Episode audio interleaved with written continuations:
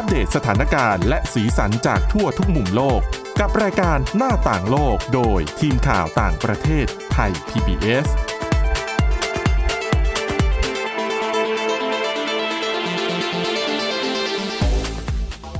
สวัสดีค่ะคุณผู้ฟังต้อนรับเข้าสู่รายการหน้าต่างโลกกันอีกครั้งนะคะสำหรับวันนี้นะคะเช่นเคยยังคงมีเรื่องราวที่น่าสนใจและที่พิเศษไปกว่านั้นนะคะก็คือหนึ่งในผู้ดำเนินรายการของเราวันนี้อยู่แดนไกลนะคะอยู่ที่ประเทศอินโดนีเซียนะคะบนเกาะบาหลีซึ่งเป็นสถานที่ท่องเที่ยวชื่อดังของที่นั่นนะคะตอนนี้คุณชลันธรโยธาสมุทรอยู่ที่นั่นค่ะแล้วก็สำหรับคนที่อยู่กรุงเทพตอนนี้นะคะคือดิฉันค่ะสวรักษ์จากวิวัฒนาคุณสวัสดีค่ะคุณชลันธรค่ะสวัสดีค่ะคุณสวรักษ์คุณผู้ฟังทำไมหนีเราไปไกลถึงอินโดนีเซียไปทำอะไรอยู่ที่นั่นคะวันนี้จริงๆมาทำข่าวเรื่องของการประชุมระดับโลกนะคะว่าด้วยการลดความเสี่ยงจากภัยพิบัติ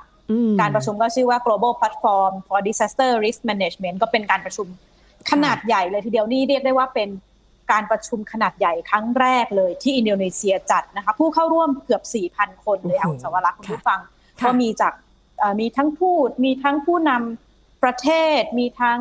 เจ้าหน้าที่รัฐภาคประชาสังคมเนี่ยมาเข้าร่วมในการประชุมที่บาหลีค่ะนี่เป็นการเดินทางไปต่างประเทศครั้งแรกของคุณชลันธรในรอบเกือบสองปีเกือบจะสามเกือบจะสามปีคุณสวรักษ์แต่ตอนตอนขึ้นเครื่องบินนี่ก็คือตื่นเต้นมากค่ะเพราะว่าแบบไม่ได้มานานพาสปอร์ตใหม่มากไปทำพาสปอร์ตใหม่กรีบมานะคะอ่ะก่อนที่เราจะเข้าสู่เนื้อหาของการประชุมนะคะดิฉันอยากรู้มากเลยพอทราบว่าคุณชลันธรไปบาหลีเนี่ยดิฉันเคยไปพุทธนามากแล้วนะคะเป็นสถานที่ท่องเที่ยวชื่อดังแล้วก็ชายหาดสวยมากบรรยากาศที่นั่นเป็นยังไงได้มีโอกาสไปเดินดูบ้านดูเมืองเขาบ้างหรือยังคะ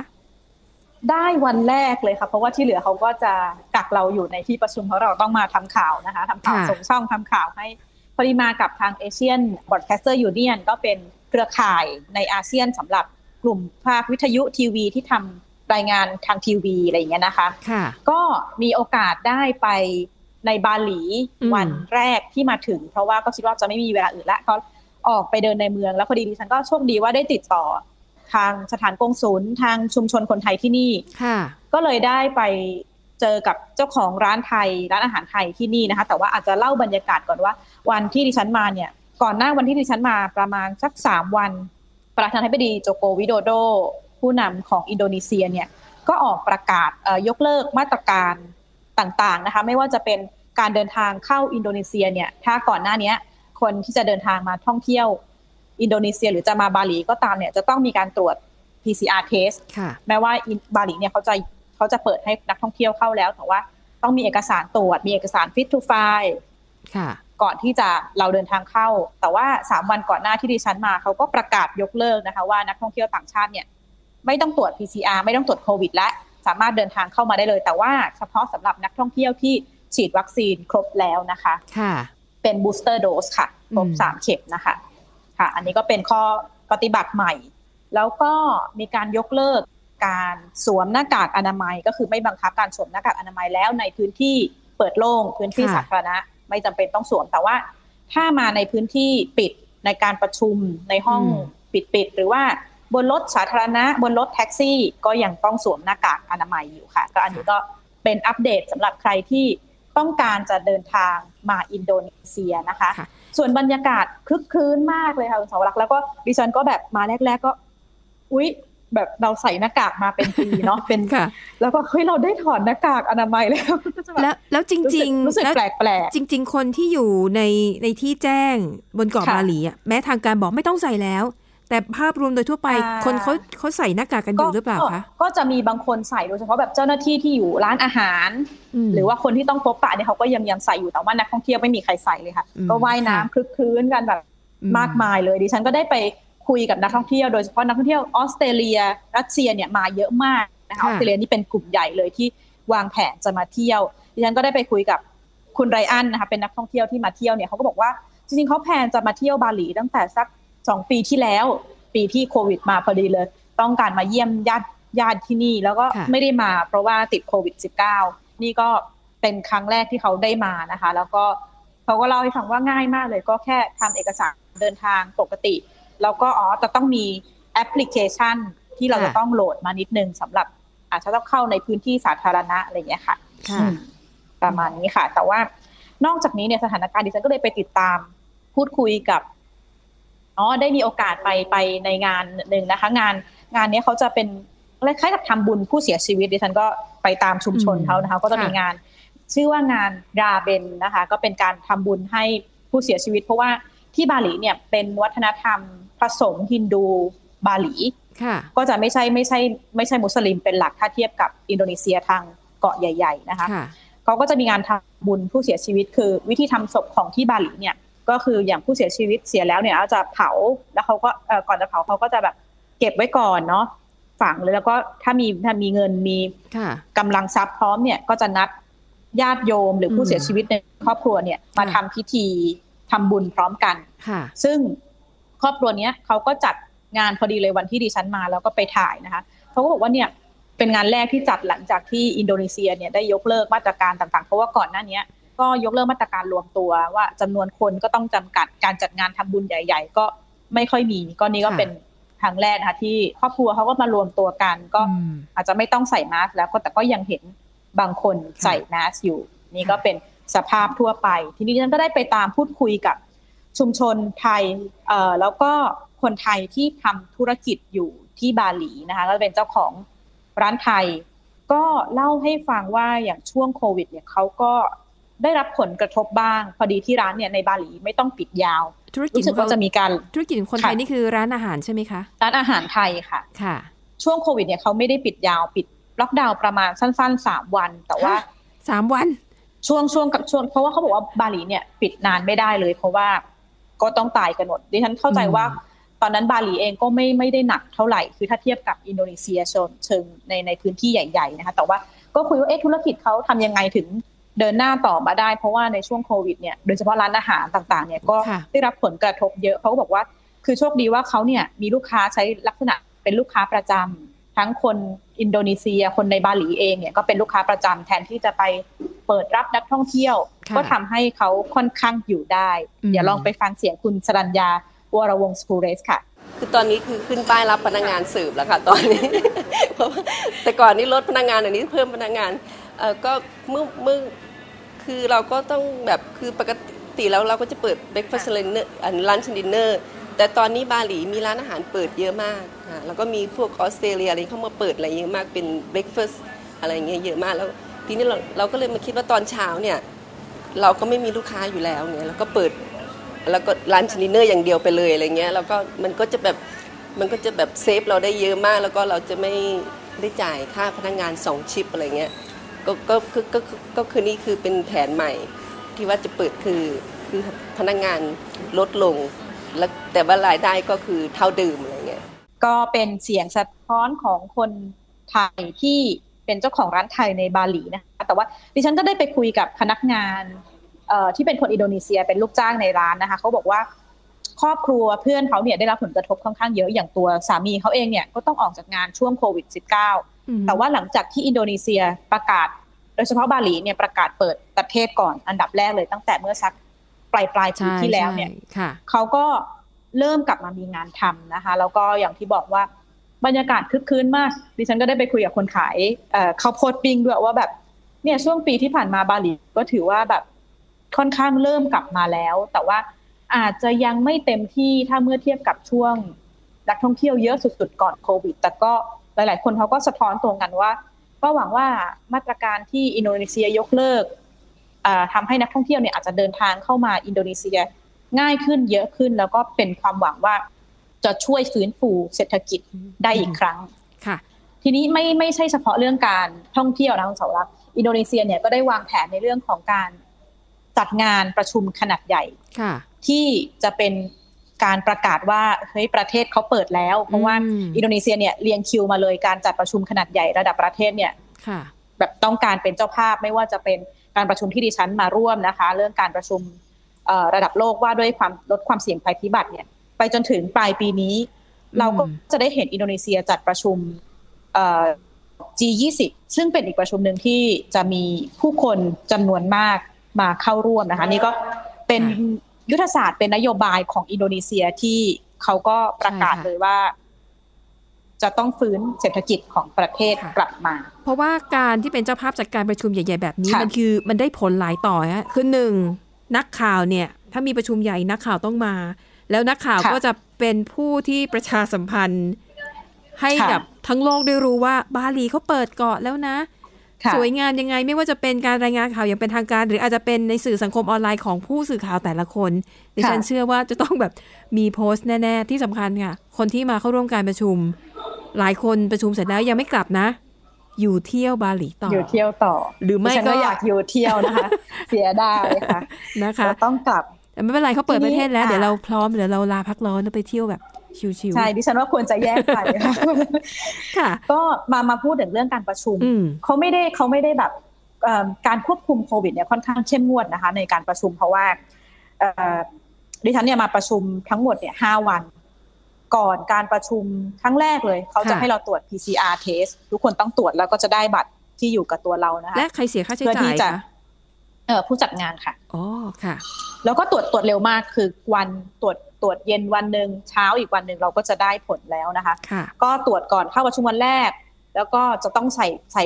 เอ่อป้ายเนี่ยที่ติดกับตัวเวลาเข้าที่ประชุมนอกจากตรวจ security ตรวจความปลอดภัยแล้วก็ต้องเอานิสแกนว่าอ๋อเราตรวจแล้วผลเป็นบวกผลเป็นลบเข้าประชุมได้อ่ะระหว่างประชุมไปครึ่งทางวันที่สามต้องตรวจอีกรอบค่ะคุณสาวรักษ์ค่ะเพราะว่าให้ปลอดภัยว่าอ่ะไม่ได้มีการระบาดเกิดขึ้นในครั้งนี้นี่ก็เป็นมาตรการที่น่าสนใจนะคะแล้วก็มีเอ่อตอนในการประชุมก็ยังต้องใส่แมสตลอดเวลานะคะตลอดช่วงเวลาที่เข้าร่วมคุณชลันธรค่ะแล้วอย่างเวลาคือถ้าเป็นการประชุมปกติก่อนที่จะมีโควิดสิบเก้า เขาก็จะมีเบรกใช่มั้ยมีกาแฟของว่างอาหารรูปแบบนั้นกลับมาหรือยังคะหรือว่ามีการปรับใหม่ไม่มีเป็นตักนะคะก็จะเป็นกล่องของแต่ละคนแต่ว่าก็จะเป็นโซนทานอาหารเป็นโต๊ะอยู่ค่ะค่ะก็นั่งก็จะเป็นสัดเป็นส่วนแยกกันไหมชัดเจนก็คงก็คงไม่ได้แบบมีเก้าอี้มีแบบนั่งกั้นอะไรอย่างนั้นแต่ว่าแต่ละคนก็ทานเอ่อ lunch box เป็นกล่องๆที่เขาได้เตรียมไว้แล้วเจ้าภาพนี้เลี้ยงอาหารกลางวันด้วยไหมคะเอ่อเลี้ยงเฉพาะวันที่ประชุมประชุมหลักนะคะเขาจะมีประชุมหลักเนี่ยสามวันสุดท้ายแต่ว่าช่วงวันวันแรกๆดิฉันก็จะหิวท้องนิดนึงนะคะเพราะว่าสองวันแรกไม่มีเลี้ยงอาหารแล้วรูปแบบการดูแลอาหารกลางวันนี่เขาทำยังไงคะคงไม่ได้เป็นบุฟเฟ่ต์นะไม่ไม่เป็นกล่องก็เป็นกล่องเหมือนกันก็จะมีกล่องใช่ค่ะเป็นกล่องเป็นของตัวเองค่ะอันนี้ก็คือสิ่งที่เปลี่ยนไปเนาะในรูปแบบของการประชุมอะไรลักษณะนี้ก็คือคือถ้าเป็นเมื่อก่อนก็จะเป็นแบบเป็นลานบุฟเฟ่ต์เลยแล้วก็ใครสะดวกก็เข้าไปตักทานเองได้แล้วก็เก้าอี้นั่งในห้องก็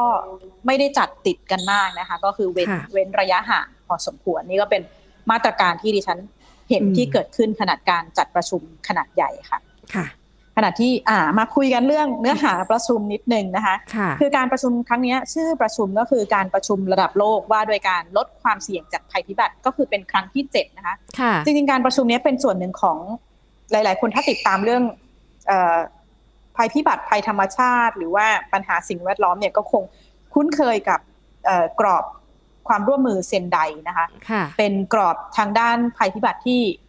เอ่อหนึ่งร้อยเก้าสิบสามประเทศทั่วโลกของสหของสหประชาชาติเนี่ยมาร่วมรับรองว่าเราจะต้องมีมาตรการป้องกันเพื่อจะลดการเสียชีวิตลดการเสียทรัพย์สินจากภัยพิบัติที่ตอนนี้เราก็เห็นได้ว่ามันมันรุนแรงมันถี่ขึ้นแล้วก็จะไม่ได้เห็นภัยพิบัติเดียวๆคือเมื่อก่อนเราอาจจะเห็นน้ำท่วมใหญ่ๆครั้งนึงหรือว่าแล้งใหญ่ๆครั้งนึงตอนนี้มันจะมาทั้งน้ำท่วมน้ำแล้งมีโรคโควิดมีต่างๆเกิดขึ้นพร้อมๆกันนะคะแล้วก็เป็นสิ่งที่ทั่วโลกกำลังเผชิญปัญหาหนักแล้วก็ผลกระทบด้านงบประมาณด้านความเสียหายก็จะตกอยู่กับประเทศยากจนซะเป็นส่วนใหญ่นี่ก็เป็นครึ่งทางของของการเดินหน้าตามกรอบเซนไดนี้ซึ่งประเทศไทยเนี่ยก็ลงนามไว้ด้วยนะคะก็เรียกได้ว่าเป็นการประชุมเช็คความคืบหน้าว่าแต่ละประเทศเนี่ยทำงานได้เดินหน้าได้ตามเป้าหมายหรือเปล่าแต่ดูเหมือนจะเป็นสัญญาณไม่ค่อยดีนะคะคุณของเราคุณผู้ฟังรายงานที่ของสหประชาชาติเนี่ยก็ออกมาบอกว่าทั้งเจ็ดหัวข้อเจ็ดเป้าหมายที่อยู่ภายใต้กรอบเซนไดเนี่ยยังไม่สามารถบรรลุได้เลยทั้งเจ็ดหัวข้อนะคะแม้ว่าแต่ละประเทศเนี่ยจะมีการลงทุนมีการพัฒนาระบบเตือนภัยต่างๆเนี่ยแต่ว่า หลังจากช่วงการมาของโควิด สิบเก้า เนี่ยก็ทำให้ทุกอย่างก็หลายประเทศชะงักไป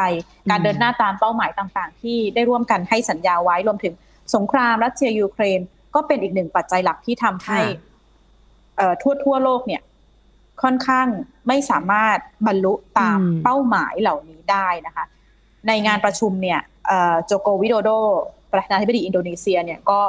มาเป็นผู้เปิดประชุมนะคะก็มีการตีกองที่เรียกว่าแคนตองอานเนาะก็ตีกันกับเจ้าหน้าที่ระดับสูงต่างๆเพื่อที่จะเป็นสัญลักษณ์ว่าเรียกร้องให้ทั่วโลกเนี่ยออกมาเดินหน้าให้ความสนใจแล้วก็มีการลงทุนเพื่อเตรียมความพร้อมด้านภัยพิบัติอย่างจริงจังค่ะขณะที่อ่ะคุณเชิญเลยค่ะเชิญเลยต่อเลยขณะที่ในอาเซียนเนี่ยก็สิบประเทศนะคะมีห้าประเทศที่เป็นผู้นำระดับสูงระดับรัฐมนตรีเนี่ยเข้าร่วมสำหรับไทยนะคะว่ามีห้าประเทศไหนบ้างรวมเจ้าภาพยังอ่ารวมแล้วค่ะหรอถ้าใหญ่ๆของอาเซียนก็ต้องสิงคโปร์มาเลเซียไม่มีเลยค่ะมีมีเจ้าภาพอินโดนีเซียมีมาเลเซียนะคะมีฟิลิปปินส์บรูไนและกัมพูชาอ้าวแล้วไทยอะคะไม่เราไม่ไปไทยไทยไม่ได้มีระดับรัฐมนตรีเข้าร่วมนะคะแต่ว่าก็มีเจ้าหน้าที่จากเป็นระดับเจ้าหน้าที่ไปร่วมงานใช่ค่ะเข้าร่วมงานแต่ก็มีการมีแถลงการนะคะมีมี Thailand มี Country Statement ว่าก็ก็รับรองว่าไทยเนี่ยก็จะเดินหน้าตามกรอบเป้าหมายเซนไดนะคะแต่ว่าดิฉันเองก็ได้คุยกลับไปกับภาคประชาสังคมในไทยเดี๋ยวขอย้อนกลับไปในเรื่องของอ๋อคือภาคประชาสังคมเนี่ยไม่ได้เดินทางไปด้วยแต่ว่าคุณชลาธรได้ไปพูดคุยกับเขาก่อนหน้าที่คุณชลาธรจะไปเข้าร่วมการประชุมค่ะแต่ว่าเดี๋ยวย้อนกลับไปท่าทีของไทยนิดนึงนะคะผู้ตัวแทนที่มาเนี่ยเป็นกระทรวงมหาดไทยนะคะก็จะเป็นกรมป้องกันและก็บรรเทาสาธารณภัยซึ่งดิฉันก็ได้คุยกับผู้อำนวยการส่วนความร่วมมือระหว่างประเทศนะคะก็ได้สอบถามว่าเอ๊ะการที่ไทยเนี่ยไม่ได้มีระดับรัฐมนตรีเข้ามามันจะมีปัญหาไหมแล้วก็ไทยเองแผนที่มีอยู่เนี่ยจะพร้อมรับกับปัญหาภัยพิบัติที่มันเกิดขึ้นหนักหน่วงตลอดเวลาหรือเปล่านะคะการที่มาให้ความร่วมมือกับอาเซียนในวันนี้เนี่ยก็เป็นการสร้างเสริมศักยภาพนะครับไม่ว่าจะเป็นเรื่องของการจัดการภัยพิบัตินะครับการให้ความรู้ต่างๆนะครับทั้งในเรื่องของเรื่องของสตรีเรื่องของเด็ก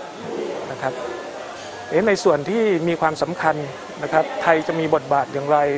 ในปีนี้ไทยเป็นประธาน เอ ซี ดี เอ็ม หรือคณะกรรมการด้านการจัดการภัยพิบัติแห่งอาเซียนนะครับก็ไทยก็จะมีบทบาทโดดเด่นมากขึ้นอย่างที่เกริ่นไปเมื่อกี้ว่าดิฉันก็ได้คุยกับทางภาคประชาสังคมไทยนะคะก็สะท้อนว่าแม้ไทยเนี่ยจะมีตัวแผนระดับประเทศแต่ว่าการนำแผนต่างๆเนี่ยไปใช้หรือว่าการลงไปใช้ในพื้นที่จริงก็ยังขาดแคลนในเรื่องของการนำไปใช้จริงหรือว่างบประมาณสนับสนุนในระยะยาวที่เป็นตัวสำคัญว่าจะให้ชุมชนเองเนี่ยสามารถทำงานกันต่อได้อย่างไรนะคะค่ะนอกจากนี้ดิฉันก็จะได้ได้ไปคุยกับผู้แทนอาเซียนต่างๆนะคะจริงๆได้มีโอกาสคุยกับเอ่อเลขาธิการอาเซียนด้วยนะคะท่านลิมจอคอยนะคะค่ะเป็นเรียกได้ว่าเข้าไปชาร์จตัวขอสัมภาษณ์เพราะว่าเพราะว่าท่านเนี่ยไปไปร่วมการลงนามความร่วมมือนะคะกับสภากาชาดสากลเป็นคำร่วมมือระหว่างอาเซียนกับ ไอ เอฟ อาร์ ซี สภากาชาดสากลนะคะว่าด้วยการให้ความช่วยเหลือเวลาเกิดเหตุภัยพิบัติต่างๆนะคะก็เลขาธิการอาเซียนก็ระบุว่าความร่วมมือที่เซ็นไปเนี่ยก็จะเป็นประโยชน์อย่างมากต่ออาเซียนในการที่ช่วงเวลาที่ถ้าเราจะต้องการมีการช่วยเหลือหรือว่าบรรเทาทุกข์ผู้ประสบภัยขณะที่เลขาธิการสภากาชาดสากลก็ระบุว่าที่ผ่านมาเนี่ยก็ทำงานร่วมกับอาเซียนมานานนะคะแต่ว่าการลงนามครั้งนี้ก็จะทำให้งานเดินหน้าไปสู่ระดับชุมชนได้นะคะนี่ก็เป็นท่าทีที่เกิดขึ้นแล้วก็กิจกรรมที่เกิดขึ้นต่างๆนอกจากการประชุมหลักที่ส่วนใหญ่จะเป็นเนื้อหาในเรื่องของผู้กำหนดนโยบายการพยายามเรียกร้องให้ชาติที่มีงบประมาณมีเงินมากชาติประเทศร่ำรวยเนี่ยคอมมิตในการให้งบประมาณก็คล้ายๆกับในช่วง Paris Agreement ก็ยังเป็นข้อกังวลอยู่นะคะว่าอาจจะเกิดขึ้นได้หรือเปล่าดิฉันก็ได้พูดคุยกับผู้ที่ เจ้าหน้าที่ที่ทำในเรื่องของการประเมินแผนนี้นะคะเขาก็แสดงความกังวลว่าค่อนข้างยากเลยทีเดียวแต่ว่าก็ย้ำนะคะว่าถ้าแบบมีเรื่องของการคำมั่นสัญญาจากระดับสูงของแต่ละประเทศแล้วก็การเดินหน้าอย่างต่อเนื่องเขาก็มองว่ายังไม่สิ้นหวังมากนักนี่เราก็คุยกันในเรื่องของความคาดหวังนะคะเออความความน่ากังวลแต่ว่าอาจจะชวนไปคุยเรื่องเบาๆสักเล็กน้อยนะคะเนื่องจากนอกจากที่ประชุมหลักเนี่ยก็มีการจัดบูธต่างๆนะคะในที่ประชุมเนี่ยหนึ่งในประเด็นที่เขาพูดถึงคือเอ้ยตอนนี้เราควรจะมีการใช้นวัตกรรมหรือว่าเทคโนโลยีต่างๆมาเพื่อป้องกันปัญหาความรุนแรงจากสิ่งแวดล้อมฉันก็ไปได้เดินตามบูธก็มีหลายๆบูธที่น่าสนใจนะคะอย่างเนปาลนะคะก็เป็นกลุ่มเยาวชนที่เขาออกมาทำงานกันเองนะคะเป็นกลุ่มเยาวชนที่มาใช้ข้อมูล Big Data เนี่ยในการลงไปพลอตว่าพื้นที่ในเนปาลเนี่ยส่วนไหนบ้างเป็นพื้นที่ที่เสี่ยงต่อภัยพิบัติเสี่ยงต่อน้ำท่วมที่ผ่านมาแล้วก็ทำเป็นแอปนะคะในแอปเนี่ยจะบอกเลยว่าสมมุติว่าบ้านคุณสวรักษ์อยู่ใกล้พื้นที่น้ำท่วมบ้านคุณสวรักษ์บ้านคุณผู้ฟังมีคนกี่คนคนนี้ป่วยไหมยังไงสามารถเคลื่อนไหวตัวเองได้ไหมลงละเอียดถึงขนาดที่ครอบครัวนี้ยากจนไหมหรือเช่าบ้านอยู่เพราะฉะนั้นเวลาเกิดเหตุขึ้นเนี่ยรัฐบาลสามารถลงงบประมาณไปได้ถูกพื้นที่ว่าพื้นที่เนี้ยคนเนี้ยจะต้องได้รับความลำบากมากเพราะฉะนั้นให้ช่วยพื้นที่นี้ก่อนนี่ก็เป็นการพัฒนาใช้เทคโนโลยีมาใช้ที่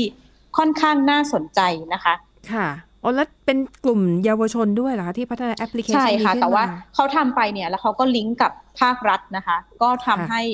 ตอนนี้ก็กำลังพัฒนาแล้วก็มีแนวโน้มที่จะเอาไปใช้งานจริงค่ะอันนี้น่าสนใจมากนะเมืองไทยเราน้ำท่วมบ่อยๆถ้าเรามีข้อมูลแบบนี้เนี่ยพอเกิดน้ำท่วมฉับพลันหน่วยงานท้องถิ่นที่เกี่ยวข้องหรือหน่วยกู้ภัยก็จะรู้เลยว่าต้องไปบ้านหลังนี้หลังนี้ก่อนเพราะว่ามีมีคนกลุ่มเสี่ยงที่ควรจะต้องได้รับการช่วยเหลือเป็นอันดับต้นๆโอ้น่าสนใจมากๆเลยนะคะเขาก็บอกว่าสามารถถ่ายทอดไปที่ประเทศอื่นได้นะคะเพราะว่าอันนี้เป็น Open Source อ๋อก็เดี๋ยวดิฉันจะรายงานในในรายการทันโลกกับที่นี่ไทย พี บี เอส รายละเอียดอีกครั้งหนึ่งว่าจะสามารถติดต่อติดตามความคืบหน้าได้ยังไงบ้างนะคะค่ะก็คุณผู้ชมก็สามารถติดตามชมได้นะคะจากการรายงานคุณชลันธรโยธาสมุทรนะคะผ่านทางสถานีโทรทัศน์ไทย พี บี เอส แล้วก็ช่องทางอื่นๆของเรานะคะมีอะไรที่น่าสนใจเล่าเพิ่มเติมอีกไหมคะอีกที่หนึ่งก็อันนี้น่าสนใจเหมือนกันค่ะที่อินโดนีเซียนะคะหลายๆคนทราบว่าอินโดนีเซียเนี่ยภูเขาไฟหนักมากก็เป็นอีกชุมชนหนึ่งที่เขาผลิตเทคโนโลยีเองนะคะเตือนภัยสมมุติว่าถ้ามีถ้ามีภูเขาไฟระเบิดแล้วก็มันมืดมากเนาะก็จะมีการกดสัญญาณแล้วเขาก็จะมีการเอ่อเปิดไฟเนี่ยเป็นทางเดินในชุมชนให้คนสามารถเอ่ออพยพหนีหนีภัยได้แล้วก็มีเสียงด้วยเพราะว่าคนจะได้คนที่ตาบอดก็จะได้รู้ว่าอ๋อให้เดินไปตามเสียงนี้เพื่อที่จะช่วยเหลือคนที่อาจจะมีความบกพร่องต่างๆใช่ค่ะอ่ะทั้งหมดนี้ก็เป็นเรื่องราวน่าสนใจมากๆเลยนะคะก็คุณผู้ฟังสามารถติดตามได้ในช่องทางไทย พี บี เอส ค่ะอ่ะวันนี้หมดเวลาแล้วนะคะเดี๋ยวเรากลับมาพบกันใหม่ในตอนหน้าและคุณชลันธรก็จะกลับมาอยู่กับพวกเราที่นี่อีกครั้งนึงนะคะสำหรับวันนี้หมดเวลาแล้วขอบคุณคุณชลันธรนะคะขอบคุณคุณผู้ฟังทุกท่านด้วยค่ะลากันไปก่อนค่ะพบกันใหม่ตอนหน้าสวัสดีค่ะสวัสดีค่ะ Thai พี บี เอส Podcast View the world via The Voice